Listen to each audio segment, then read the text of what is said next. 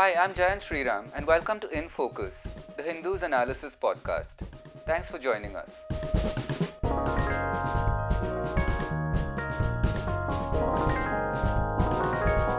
Today's episode is on the new labour codes passed by Parliament earlier in the week on social security, industrial relations, and occupational safety that incorporate or subsume 25 central labour laws. So, along with the wage code that was passed in 2019, the NDA government has now merged 29 different labour laws into four codes. And this is something that was badly needed because India's labour laws are famously complicated and jumbled, and the demand for bringing in more clarity is a long standing one. On the other hand, what changes to the existing laws do these codes bring in, and what are the implications? Among the key changes are that they provide employers more flexibility in hiring and firing workers. They bring in some provisions for expanding the social security net to informal workers, though not completely.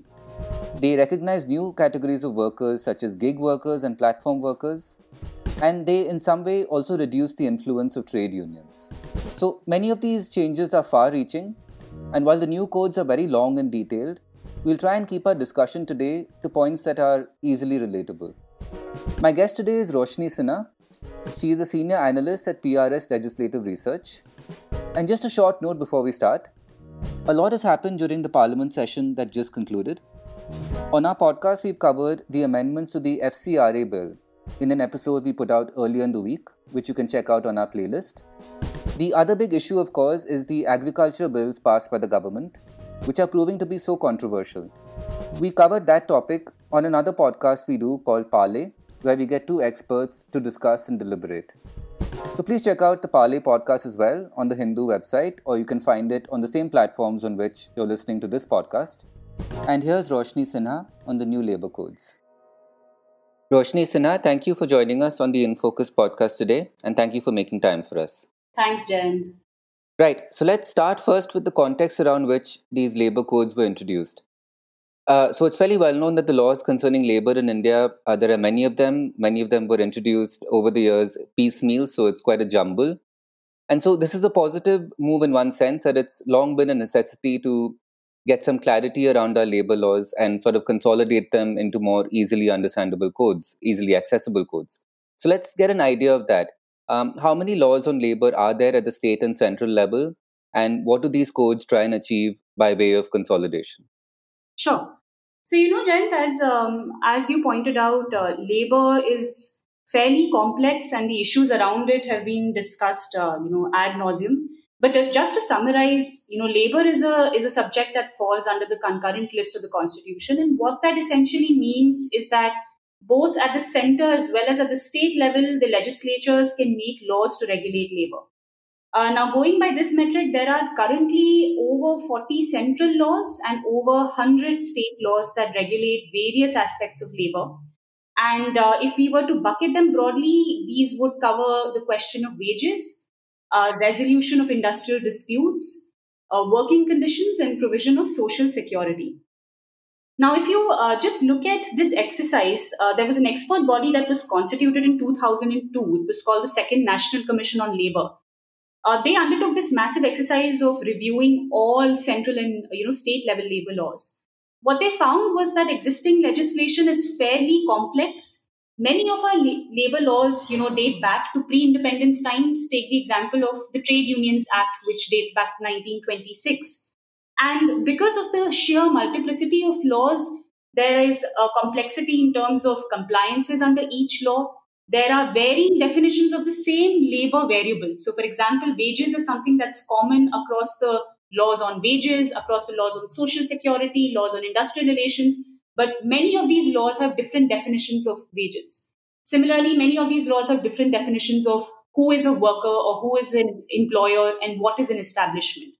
So, the uh, Second National Commission Labor's thinking on this was to improve ease of compliance and to ensure this sort of uniformity in labor laws, you need to consolidate existing central labor laws into broader groups of industrial relations, wages, social security, and occupational safety. Now, this exercise, therefore, has been on since 2015, where the government has, uh, you know, sort of been trying to undertake labor reform, and it has put out uh, its uh, you know, legislative drafts on each of these laws that replace several central laws. Uh, finally, you had since 2017, you had the government introduce the Code on Wages, which replaced four wage laws, including the Bonus Act. And then in 2019, you had the remaining two codes, which each replaced roughly seven to eight laws, totaling 25 central laws. So, just a couple of days back is when the government finally passed all of these labor laws. So, that's where we are at. If you just look at the three labor laws that were last passed. They span 257 pages, 411 clauses, and they have 13 schedules and replace 25 central labor laws. So that's where we are at in terms of you know the complexity of labor laws today. Right. So you mentioned 25 labor laws uh, with these codes, uh, plus four which were consolidated earlier uh, with the wages code. So, um, so that so before we proceed, I think you mentioned the number at the beginning was 40 central labor laws. So in total, uh, that still leaves out 11. So what are those 11 that were that uh, you know the government didn't manage to bring into these codes? A fair question. So you know we were trying to do this check, and uh, our understanding is a lot of these laws were the ones that set up labor welfare funds. So labor welfare funds are essentially cess-based funds largely that are meant for certain classes of workers like you know cine workers or limestone workers a specific category of mines uh, you know people who work there. Now what happened was with the rollout of gst a lot of these laws were um, actually repealed and the labor welfare funds were abolished. So several of, of these laws that you see in those 40 laws set up those labor welfare funds and provided for the imposition of cess based on which contributions would be put back into that labor welfare fund for the benefit of certain categories of workers. So, with the GST coming in, those laws have now gone, and perhaps that's where you see the mismatch between the 40 central laws that the government has put out and the 29 central laws. Now, of course, there are many other central laws that continue to exist, like your child labor regulation, manual scavenging laws, apprentices act. Um, there's no clear indication of what this exact set of 40 is, but we know that there are some labor laws that you know continue to exist, while a lot of other labor welfare fund laws have now been repealed. Right. So let's just move on to a couple of big themes now. So one thing I think that people are mostly familiar with when we're talking about labor laws is that it, it becomes an exercise in balancing out two key factors. Um, so PRS has a very readable note on this, which we'll try and link to along with this podcast. But just to read a line from that, um, it's that firms should find it easy to adapt to changing business environment and to be able to change their output and employment levels accordingly. At the same time, workers need protection in terms of minimum wages, social security, job security, health and safety standards. So you know that's the that's the basic conflict. You have to balance one with the other. So in terms of when we're talking about these labor codes, um, how do how do each of them kind of achieve uh, this balance? Do they achieve this balance? Firstly, sure. So you know, like you pointed out, uh, some of the challenges that even uh, the expert committee that we were referring to earlier, the National Commission on Labor, uh, they took into account the fact that there is a certain amount of uh, inflexibility that current labor laws have and that is on account of you know like you said both the requirement of a prior permission before you can close or you know dismiss workers as well as a high compliance burden because there are multiple laws and that results in of course multiple layers of compliances in terms of inspections maintenance of registers and filing of returns. Uh, so what this code does is it tries to address some of these aspects that you know firms may uh, face in terms of streamlining compliances and uh, trying to deal with the question of thresholds to some extent uh, but on the other hand, I think it's also important to point out that that's while that's one angle of uh, aspect of the debate, the other is also that you know over the last uh, couple of decades, one has seen the rise in uh, the numbers of contract labor that have been employed, and of course, contract labor is a type of atypical work arrangement because they're not your regular permanent workmen in the force; they come in through a third-party agency. Uh, so one of the questions, of course, is with this fear of you know uh, the inability to respond to growing production demands or any spurt in your manufacturing cycle, um, industries have increasingly resorted to you know hiring contract labor to fulfill those short-term requirements, um, and that has come at its own cost of increasing some level of precarity for contract labor. And there have been studies, including by the CAG, you know, which has pointed out that um, contract labor has not been able to see its rights being enforced to the same extent as that of permanent workmen when it comes to you know basic benefits such as wage entitlements and you know social security benefits or even work conditions. And labor enforcement while on the one hand there has been you know that sort of rent uh, seeking behavior by the inspectorate system and there have been claims there there's also the allegation that you know perhaps labor enforcement has been weak and not protected the rights of workers to its fullest extent to ensure that they get their rights to these basic benefits. And um, collective bargaining rights have also been impacted because trade unions today don't have the ability to be recognized, um, you know, to formally negotiate with the management. So these are the various aspects that the codes are looking at, and perhaps we can get into a discussion of the specifics and the way they try to deal with some of these questions. Right. Yeah. So let's just start first with this with this issue of retrenchment. So it used to be that establishments hiring 100 or more workers needed government permission for closure or layoffs. Now, this is actually perhaps the most common complaint that you get in, in with people who are in manufacturing who say that, okay, supposing I get an order for manufacturing something um, and say I hire 150 workers and then that contract uh, for some reason uh, expires um, and then I want to move on to do something else but then you're stuck with this uh, with this with this workforce that you can't easily just you know lay off or um, you know you can't close down operations and then move on to something else easily. So um, so how is how is how is this issue addressed? Okay. So um, you know like you pointed out so the current regulation which is the industrial disputes act and this is being uh, uh, subsumed in the industrial relations code. What that uh, the existing 1947 law says is that if you are going to uh, if you're an establishment with 100 or more workers and you plan on closing or laying off or retrenching your workers then you need to get prior permission for any of these activities along with then the notice and compensation requirements. Uh, any change to that threshold downward or upwards would need the ratification of the state legislature. So for example you've seen states move in this direction uh, you know like uh, you have rajasthan for example as one of the states that has moved in the direction of increasing this threshold right? Um, so it has increased the threshold from 100 to 300 workers for example. Now what this code is doing is one it increases the threshold from 100 to 300 in the central law. That's one. Second rather than having this amendment any changes or modifications to this threshold by the respective state legislature what it says is that this uh, number can now only be modified by the government. And Second, it can only be modified in an upward direction, which means that the modification can only be for 300 or over. Right? So that those are a couple of the key changes that have been brought about.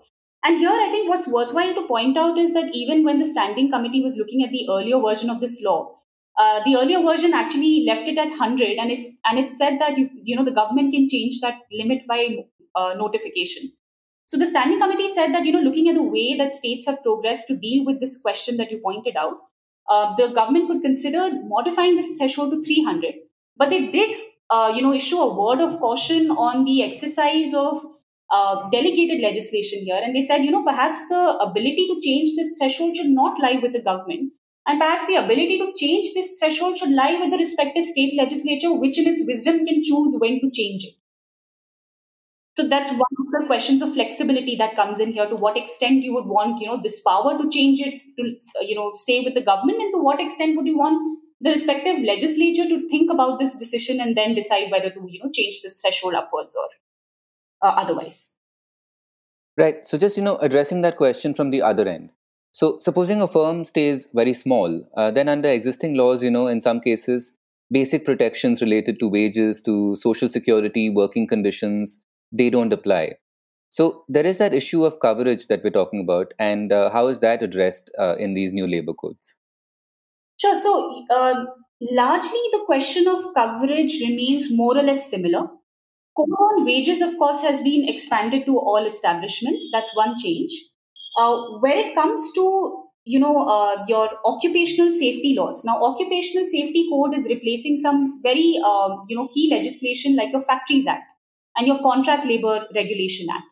Now, if you look at these laws, these laws have traditionally always had thresholds. So, for example, the Factories Act always applied to factories that had 10 or 20 workers based on the use of electricity. And Contract Labor Regulation Act again applied over a threshold. So it said that if you are a contractor or employer with 50, with sorry, 20 or more contract workers, then this law applies. So those size-based thresholds have been in place today, and they continue now in this new occupational safety code that replaces these laws. So the occupational safety code applies to all establishments that have at least 10 workers. And then it sort of has special provisions for certain categories of workers, like those who work in factories or those you know, who are contract labor or those who work in mines.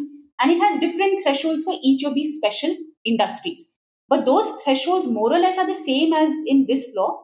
Now, what has happened is in this new version of the uh, occupational safety code, they have actually increased the threshold for contract labor and factories.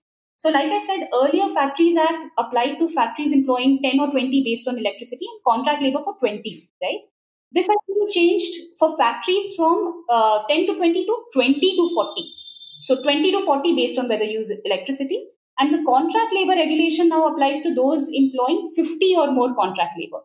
So now the question that really comes in, and you know, similar is the case with the Social Security Code, which also replaces several laws such as your Provident Fund Act, the State Insurance ESI Act. Those also continue to retain size-based thresholds of typically 10 or 20 workers.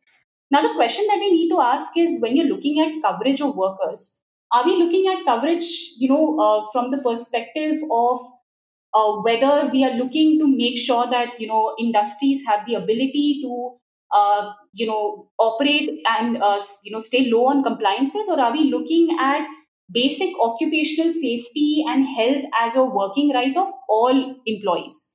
Uh, so it really depends on how we are viewing it. So when you look at how the standing committee viewed it, they were uh, fairly clear that you know when it comes to this occupational safety law you need to have special provisions for unorganized workers for the entire informal sector and all these establishments that have less than 10 workers to take care of their basic health and safety requirements. But what the new code does is to actually increase the thresholds for factories and increase the threshold for contract labor while saying that you know if there's any specific hazardous establishment then the government can think about covering them as well even if they are very small Right. So, so what you're saying is that there are no specific rules laid down for this right now, but these are all sub- subjects that can be legislated upon in the future. Correct. So this is something that you know now the code is more or less hard coding, and states will have to take a call on whether they want to you know move these thresholds upwards or downwards. But for now, the newly passed law has increased the thresholds, uh, size-based thresholds for factories and for contract labor, and continues to retain thresholds for social security establishments and what that means is, of course, that a larger number of people may turn out to be excluded from coverage of these laws. Right. So, this issue of basic social security, I think, is an issue that uh, many of us became acutely aware of during the lockdown when we saw uh, millions of migrant laborers uh, taking that long walk back to their uh, home villages or hometowns. Um, and it, it, it kind of acutely brought home the fact that many of them enjoy almost no kind of social security or economic security in the places that they worked. Um, this uh, these codes introduced as they are after after so many people have witnessed what happened during the lockdown does it address the plight of migrant laborers? Do they address the plight of migrant laborers in any way?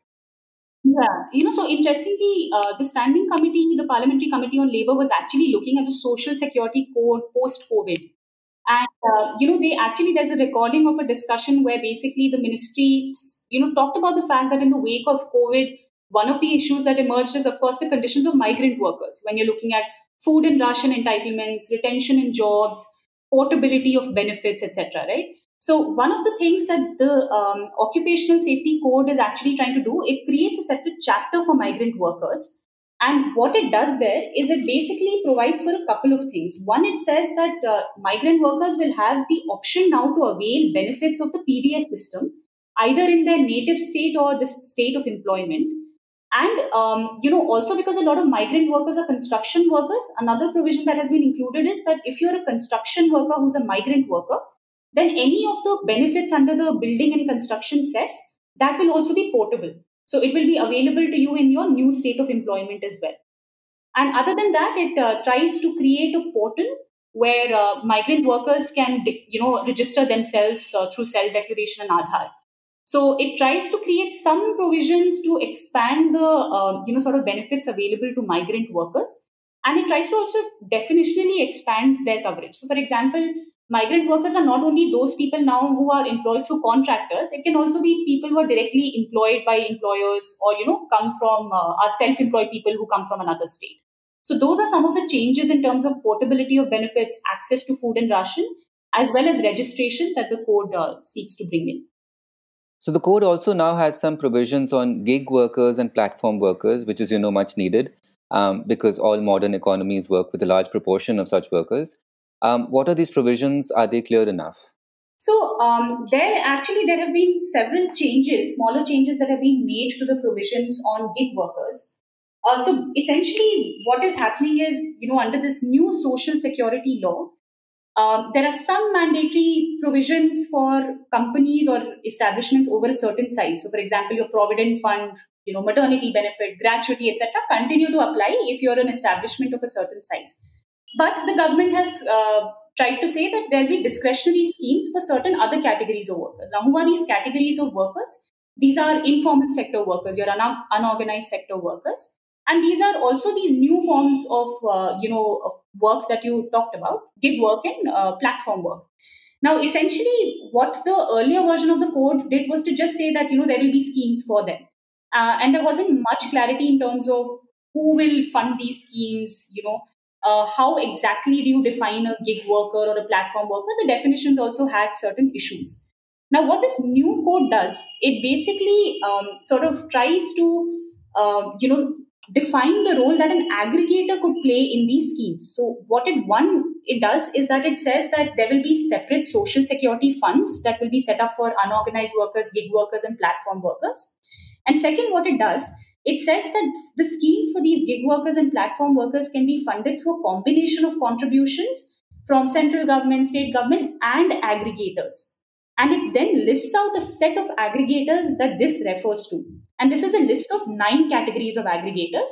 This includes, you know, your ride sharing services, which would probably include your Ubers and Olas, food and grocery delivery services, and e marketplaces. It also sort of caps the amount of contribution that an aggregator can be expected to make. So it says that the contribution from an aggregator will be anywhere between 1 to 2% of the annual turnover of the aggregator, and the government will notify the exact percentage. And even here it says that even this, there is a further cap that the contribution can't exceed 5% of the amount that the aggregator needs to pay that gig worker or platform worker. So there are certain limitations on the amount of contribution that could be expected from the aggregator. And it sets out the, an indicative list of the categories of aggregators it is thinking of, which gives you an indication of how the government is looking at it.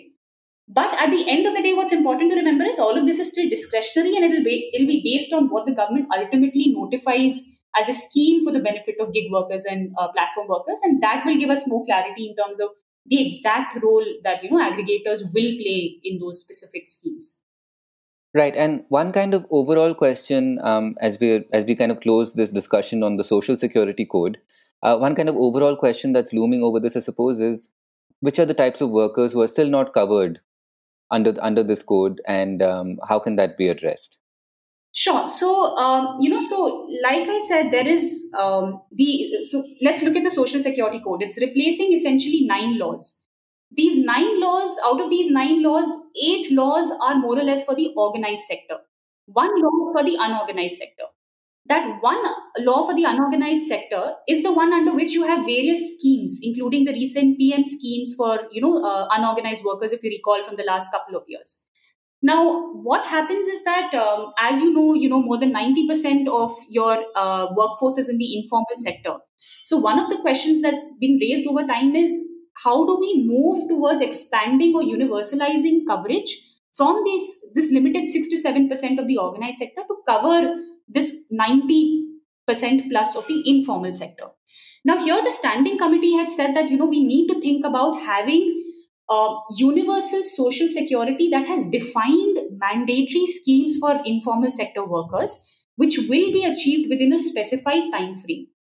And one of the questions that remains in the new social security code is is that something that you know this code is looking to set up? Because the way that the social security code is currently framed, it does not put in that kind of a universal framework for achieving social security coverage for the last worker. And it continues with this divide of mandatory schemes for some and discretionary schemes that the government will notify for others, like your informal sector workers and your gig and platform economy workers. So that divide continues, and therefore the coverage more or less continues to be on the lines of what exists even under current laws, which is that if you're an establishment with at least 10 workers, then you will uh, you know start uh, giving ESI benefits. Even within that, if you're an employee who earns within a certain wage, wage threshold, then you'll be entitled to the benefit. So those, you know, issues continue. And one more small thing that's worth pointing out is that there is also a fair amount of conversation about the complexity of the delivery architecture when it comes to social security. Because your social security framework has your EPFO, your ESI, the state government is delivering the compensation benefits. So it's a fairly complex network of social security organizations that are administering all these benefits. And one of the recommendations has been that if you have a more streamlined, uh, you know, singular body that can help administer all these benefits. That will also, in a way, help in ensuring registration of workers, uh, you know, on a more universal scale, and help in ensuring that there are less leakages of benefits and more number of workers get access. Right, and you know, one point that I kind of missed out out uh, missed out on when we were talking about the industrial relations code. I'm sorry, I'm proceeding a little bit piecemeal here as I'm kind of covering various concerns. Um, uh, but you mentioned it at the start, and I should have picked up on it earlier. Is trade unions. So, um, what does the, what does the code say about the negotiating power of trade unions, and does it have any provisions as as relates to things like um, workers going on strike, for instance? Okay, so one of the things that uh, you know this the new industrial relations code is changing is that it makes a provision to recognize a trade union. And of course, this comes from uh, you know long-standing demands that you need to recognize the trade union which can formally negotiate with the management that has the support of uh, the workers in the establishment. Now, what the new code says is that you know if you have one union in the establishment, of course that that will be the sole union to formally negotiate. In case there is more than one in that, which you know typically does tend to be the case that there are multiple trade unions. So in case there's more than one, then the union which has the support of the majority, basically 51% of workers, that will be the negotiation agent. Now, what happens in case no union has 51% support? Then the uh, code is basically saying that you can have a negotiation council of sorts, which will basically be, uh, it'll consist of representatives of unions that have at least 20% of the support of members, of workers.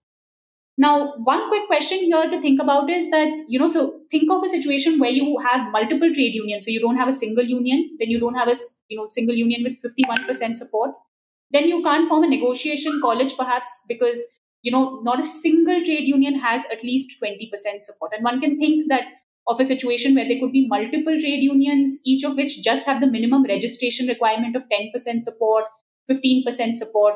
So one question is you know what happens in those situations where a trade union may not even have this 20% support? So that's one question.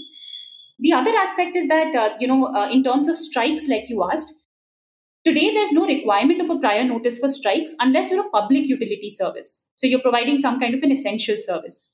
Now, what this new law does is to say that you have to provide a two week notice, regardless of what type of an establishment you are. So all establishments have to give this two week notice.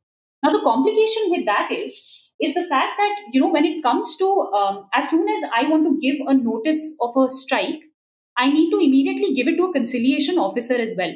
Now, once I give that notice to a conciliation officer, the conciliation process starts.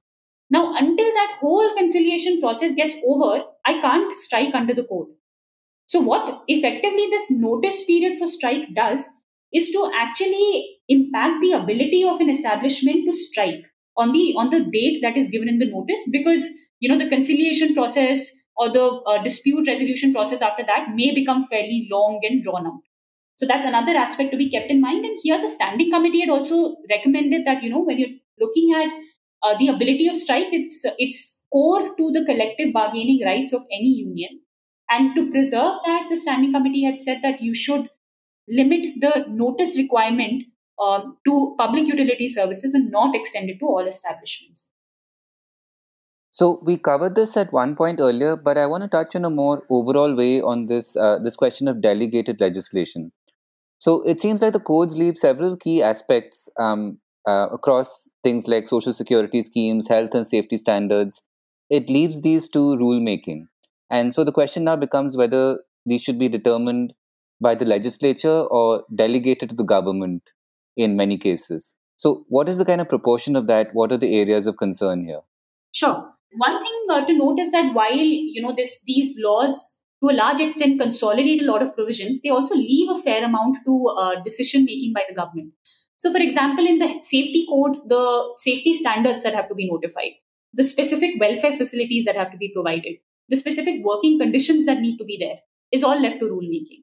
Similarly, when it comes to you know what will be the uh, the thresholds for retrenchment, like we discussed, that can be modified by the government, right? When it comes to social security entitlements as well, um, the decision of you know whether uh, the mandatory coverage needs to be given to an establishment that is less than 10 workers or not again it's left to the government to modify that threshold that size based threshold. So there's some fairly important questions here that have been left to the government and perhaps not left to the legislature to decide. And that's one that's again one aspect that you know has to be uh, borne in mind while thinking about what we want you know parliament or legislature in its wisdom to decide and what we are okay with the government taking a call on. And finally when it comes to you know one overarching theme across this codes is of exemptions. So if you look at the industrial relations code and you know this of safety code both of these codes give um, certain broad powers to the government to exempt any new industrial establishment from its provisions for different reasons. So, for industrial relations, it says that in public interest, you can exempt any industry. The occupational safety code says that you know uh, it can exempt uh, the provisions of the law if it is in the interest of creating more economic activity and employment. So, this what this means is that central and state governments have wide powers in providing exemptions right? So every factory potentially that generates employment and public interest could be interpreted broadly and therefore be given an exemption potentially under this law. And these exemptions could cover a wide range of provisions. You know, these include the work hours, safety standards, retrenchment processes, collective bargaining rights, how much contract labor to employ. So all of these are, uh, you know, broad exemption powers that can now be exercised by the government to exempt factories or establishments from the provisions of these labor laws. So that's one more aspect to be borne in mind. Right. So, Roshni, we've covered uh, many aspects in that, in that discussion, and perhaps just to conclude, we can um, just just do a kind of a broad strokes um, conclusion on basically what are these codes changing. Sure.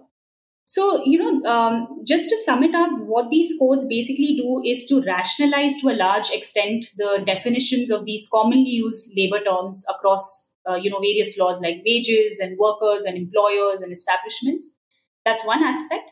On the other hand, it's also uh, increasing the quantum of penalties that apply for various offenses while also allowing for compounding which basically means that you can you know uh, you have an in-house mechanism where you can settle some fines and not necessarily have to go through a uh, you know prosecution system to settle it. Um, some of the other things that we've discussed in the course of our discussion of course is as far as your industrial relations code is concerned the thresholds for closures or layoffs or retrenchments have been increased from 100 to 300 with the power left to the government to only increase it further. Similar is the case with standing orders that have to be notified by establishments. Um, this uh, the Industrial Relations Code is also formally giving recognition to trade unions, but simultaneously it's um, somewhere constraining the right to strike by requiring a two-week heads up or notice period before an establishment can go on strike. As far as the social security laws are concerned, it's trying to uh, look at future uh, forms of work. So it looks at gig workers and platform workers and tries to establish or define the role of aggregators to some extent. And, um, you know, has provisions which create uh, funds and social security, uh, discretionary social security entitlements, entitlements for unorganized sector workers. Um, and it provides for registration across the board for all types of workers, including formal sector workers, unorganized sector workers, gig workers, and platform workers. Um, when it comes to the occupational safety code, it tries to uh, create one a single registration platform for all establishments that hire at least 10 workers. And if there are hazardous establishments, you know, that are smaller than 10, even those could be included but it continues to retain special provisions for factories which apply you know if a factory has 20 or 40 employees. Special provisions for contract labor if the number of contract labor is 50 or more. Special provisions for you know construction workers special provisions for bidi and cigar workers. So it continues to retain special provisions for special categories of workers um, and vulnerable categories of workers in some cases like migrant workers Um, and yeah, and finally, the code on wages, which has already been passed, is making you know provisions for creating a floor wage uh, across the country, and different states will dif- uh, notify different levels of minimum wages. So that's essentially what the four labor codes are doing. Um, with the one addition that you know when you're looking at contract labor, the one thing it's trying to do is also define the um, the kind of work for which contract labor can be hired by specifying that it, they can only be hired for core activities of the firm and uh, you know sorry they can only be uh, hired for non-core activities of the firm. They cannot be hired for core activities of the firm. And what is a core activity? Something that the government will again decide. But even in core work supposing there is a you know sporadic demand in production uh, you know there's a large garment order or something that requires uh, short-term employment of labor then perhaps uh, you know this code gives that flexibility to employ contract labor even in core activities if there is a sudden increase in work demand. So those are some of the key changes across these labor laws. Roshni, thank you for joining us on the podcast today. In Focus will be back soon with analysis of the biggest news issues. In the meantime, you can find our podcast on Spotify, Apple Podcasts, Stitcher, and other platforms. Just search for In Focus by The Hindu. We'll see you soon.